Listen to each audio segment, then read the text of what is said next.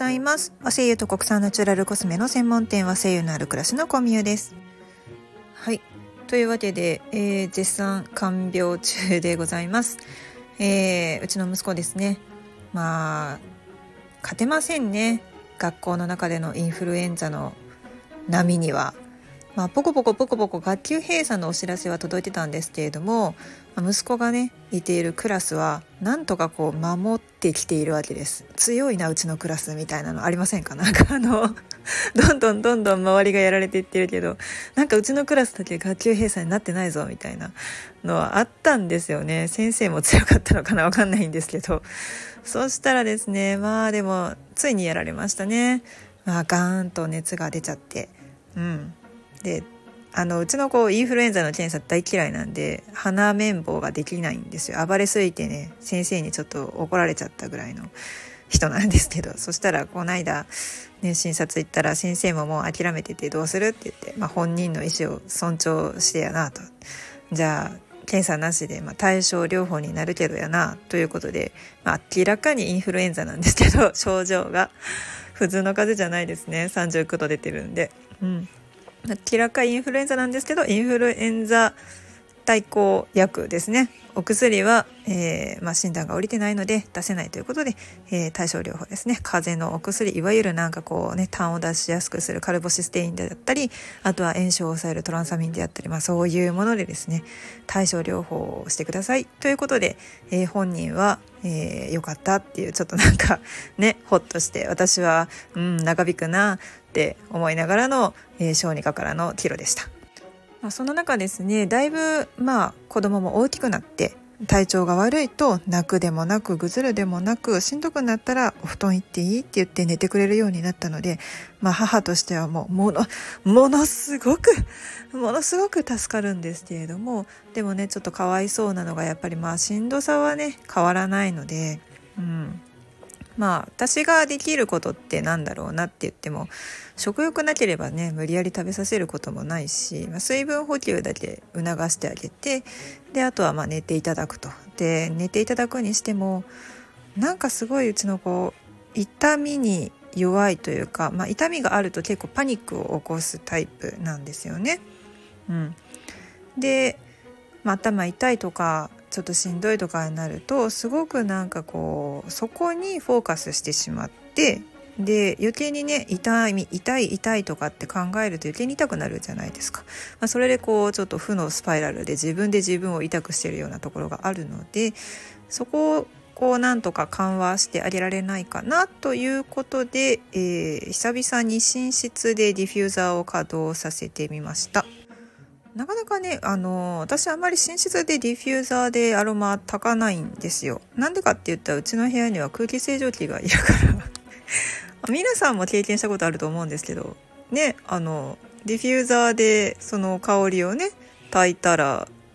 うおーってこう盛り上がる空気清浄機の戦い？うん。始まるじゃないですか。もうゴーってね。でだからそうするとなんかせっかくディフューズした香りがね打ち消されていくのももったいないし空気清浄機無駄にゴーっていうのもうるさいしみたいなのでちょっともったいないのでなかなかしなかったんです。まあただ今回ちょっと枕元中心でねあの吸入していただければいいなと思ったのでちょっと炊いてみました。いつもはあのティッシュに垂らしてほんと枕元に置くぐらいなんですよ。もしくは、まあ、えっ、ー、と、キャリアオイルに少し希釈したものを例えば足のトリートメントしてからとかデコルテだけ塗って寝るみたいな。それでやった方が、まあ、その空気清浄機との戦いが起こらないんですよね。あんまりね。うん。まあ、今回はただそのね増殖増あ噛んだ。増殖力のめちゃくちゃ強いインフルエンザウイルスが敵ということでまあねここはもうちょっと黒文字とかの出番だなということで、まあ、今回このディフューザーには、えー、ネプライザー式のものを採用しています。まあ、西洋そのまんまこうプシュッと拡散してくれるんですね。これ水を使う加熱式ではないので、まあ、精油本来の香りが楽しめるっていうものなんですけれどもそこに、えー、今回の、えー、初回のブレンドは薬杉をベースにして薬杉精油をベースにして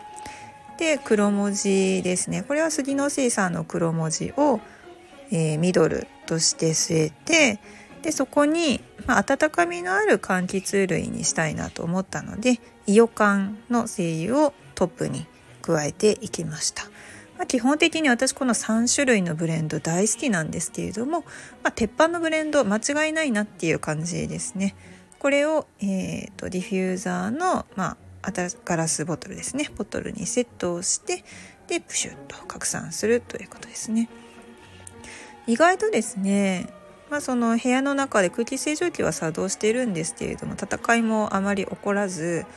まああの綺麗に何て言うのかな香りが立ってくれたっていうような感じですね。で結構息子もスースーとですねしんどいって言ってた割には、まあ、あの香りが漂ってくるとねちょっと落ち着いてくれたのかスースーと寝てくれました。でああ寝てくれたなーって思ってさあ横でちょっと私は今気になってる漫画でも読んで様子を見とくかな起きとこうかなって思ってね普段まあの布団の中で電子書籍でね漫画を読むと眠れなくなるから夜はあんまりそれをやらないようにしてたんですけど、まあ、今回はね看病ということでちょっと横で起きとかないといけないなと思ってよしこういう時は工房で漫画読むぞと思って漫画読んでたんですけどなんとですね大好きなセシルの女王のめっちゃ気になるような場面でですね寝落ちしてましたね。私も香りにやられてました。うん気づいたらちょっと真夜中だった なんでこんな時間に寝てたんかみたいな感じですね。まあ、とにかくすごくですねあのリラックスして眠れたみたいです。まあ、結構ね熟睡してくれますすぐ寝てくれるっていうような感じですね。であの皆さんこれ注意点なんですけどディフューザー使いすぎないようにしてくださいね。結構はその寝室を出た後に扉を開けてリビングの方に行くとやっぱり寝室の方からあ香りが漂ってきてるっていうのが分かるんですよね一回鼻がリセットされると。香りの中にいてる間っていうのは、まあ、意外と嗅覚っていうのはやっぱりすぐ順応してしまうあの期間なので一旦ですね換気をしたり、まあ、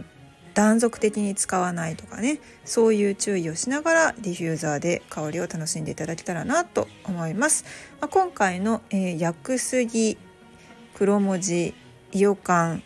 ブレンドですねこれまたまあ参考に作っていただけると嬉しいなと思います。